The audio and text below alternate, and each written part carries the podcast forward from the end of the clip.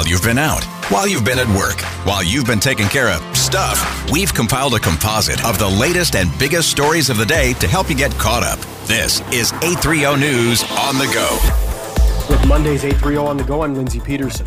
Today's stories include a Hennepin County judge vacating a life sentence for a murder conviction, issues with the U.S. Postal Service, and the Vikings win a very rare 3 0 game. But we start with a man and a woman in custody in the Ramsey County Jail facing murder charges after a fatal shooting overnight. Police spokesperson Mike Ernster says it happened about 1:45 this morning at a home in the 1300 block of Englewood, which is near the Hamline Midway area. He says a woman called 911 to report an intruder that was known to her was in the home. Then at that time, another man at that home got on the call reporting that he had fired multiple shots at the intruder and that he was down. At this point, a second 911 call came in from the area of the home and a male was heard saying that he was dying and then didn't answer any further questions. He says there is no threat to the public right now. Any charges would need to be filed within 36 hours. Ernster says it is too early to determine whether or not it was a domestic violence situation. Susie Jones, News Talk 830 WCCO. Christmas is coming early for a Minneapolis man tasting freedom for the first time in 19 years. Now, 36 year old Marvin Haynes is enjoying all the support he can get after being wrongfully convicted in a 2004 murder at a North Minneapolis flower shop at the age of 16. A judge has vacated that conviction thanks to evidence presented by the Great North Innocence Project and Hennepin County Attorney Mary Moriarty's office. It is not easy to admit and correct our wrongs, but it is necessary. Haynes says he can't wait to move forward with his life. Just want to see my mom go walking. I mean, just the simplest things. When you go through something like this, the most simplest things that's, that's all that matter, like literally. He says he's grateful and not bitter about his decades behind bars, despite trying to get his story out for 19 years. Laura Oakes, News Talk 830 WCCO. Meanwhile, the Minnesota Supreme Court is hearing the appeal of a man from Isanti who wants his murder conviction overturned. Last year, Jerry Westrom was sentenced to life in prison in the 1993 death of a woman. DNA evidence from a napkin Westrom threw away at a hockey game was a key part for the prosecution in the 20 year old cold case murder. Westrom says he's innocent, citing ineffective counsel, prosecutorial misconduct, and a lack of evidence in his trial. Family members of the victims say they believe the case is closed. Al Shock, News Talk 830, WCCO. Minnesota U.S. Senators Smith and Klobuchar sounding off against the United States Postal Service. The powers that be in Washington, D.C., at the United States Postal Service won't even really acknowledge that there is a problem. Minnesota U.S. Senators Tina Smith and Amy Klobuchar are slamming the United States Postal Service over prolonged service delays and the lack of staffing impacting Minnesota's mail delivery. Both Smith and Klobuchar say it's gotten so bad that postal workers are being put in dangerous situations due to dangerous workloads caused by the influx of Amazon packages. Workers are told to prioritize over regular mail due to the lack of staffing. Honestly, what's happening is it's causing them to quit, which is just making the problem worse.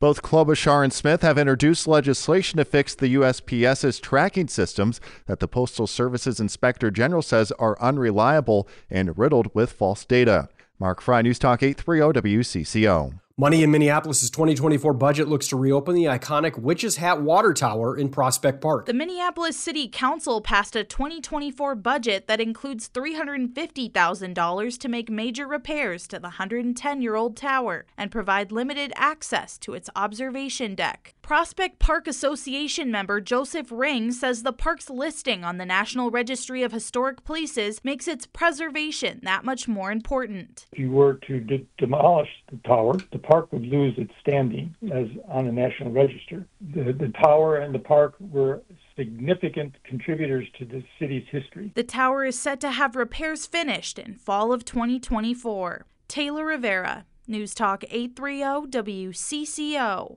To say it was no contest is an understatement. Get this Oak Hills Christian College, a small institution of about 100 students in Bemidji, sent its men's basketball team to Fargo yesterday, and the team was wiped out by North Dakota State. Final score 108 to 14. That's 14 points for the visiting Wolfpack, who do have two wins this season, both over Sisseton College of Wahpeton, North Dakota. In yesterday's game, Oak Hills Christian managed only five points in the first half, and only three of their nine players players scored during the game. The Bison were the only D1 opponent on Oak Hill's schedule, which has future games against Turtle Mountain Community College and Canadian Mennonite University. Al Shock, News Talk 830 WCCO. And I'm Mark Fry. Back in April, the University of Minnesota provost issued guidance to faculty and staff on ways to address the use of AI in the classroom. Assistant Vice Provost Senegay and Zenge says the guidance leaves the way AI is used up to instructors and department heads. It's important to think about the differences in different spaces with instructors, with context, with learners, and then create some language, right, that folks might might be able to use that best fits their particular circumstance. Syllabus guidance issued by the provost includes language for prohibited and limited use of AI, as well as for those settings where AI can be used for any assignment with appropriate citation.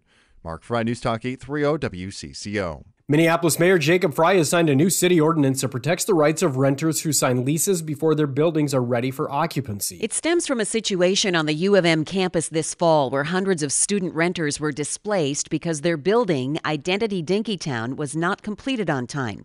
The ordinance guarantees that any landlord who signs a pre lease that the renter is unable to occupy must offer that renter alternative housing, reimbursement of rent until the unit is ready, or a complete cancellation and refund. Laura Oakes, News Talk 830 WCCO. Minnesota's Somali community is speaking out as Somalia deals with deadly flooding. Heavy rains and floods have impacted almost 2.5 million people in Somalia, according to the Somalia Disaster Management Agency. More than 100 people have been killed and 1.1 million people have been displaced across the country. State Representative Hodan Hassan. What we're losing is human beings, innocent human beings who are caught up in the midst of you know, circumstances that are beyond their control. So we want Minnesotans, all Minnesotans, to step up to support the Somali community, to, to aid their brothers and sisters, because we are all a global village. Minnesota is home to the largest population of Somali Americans in the country, estimated at around 86,000 people. Mark Fry, News Talk 830 WCCO. Minneapolis police are investigating a brutal attack that killed a well loved grocery store clerk near Loring Park. There is a growing memorial outside the Oak Grove grocery store where residents of the Loring Park neighborhood are trying to cope with the violent and gruesome death of 66 year old clerk Robert Scafty. He was impaled by a golf club. Among those stopping by the store, Clark Peterson. This is a man that was good and, and communi- communicated with others and gave back to the community. And then this. The 44 year old suspect was tracked to a nearby apartment who had barricaded himself in the building for six hours. He was arrested without incident. Susie Jones, News Talk 830 WCCO. And murder charges have now been filed against the man. Many hockey fans grew up listening to his voice. And now that legendary voice has been silenced. Modano, open, cutting, beautiful goal!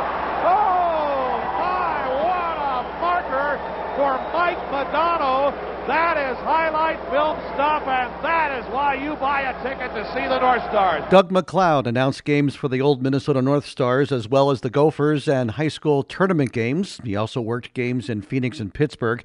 The Iowa native lent his voice to commercials and movies. He also won five television Emmy Awards. News about his death was announced on Saturday night.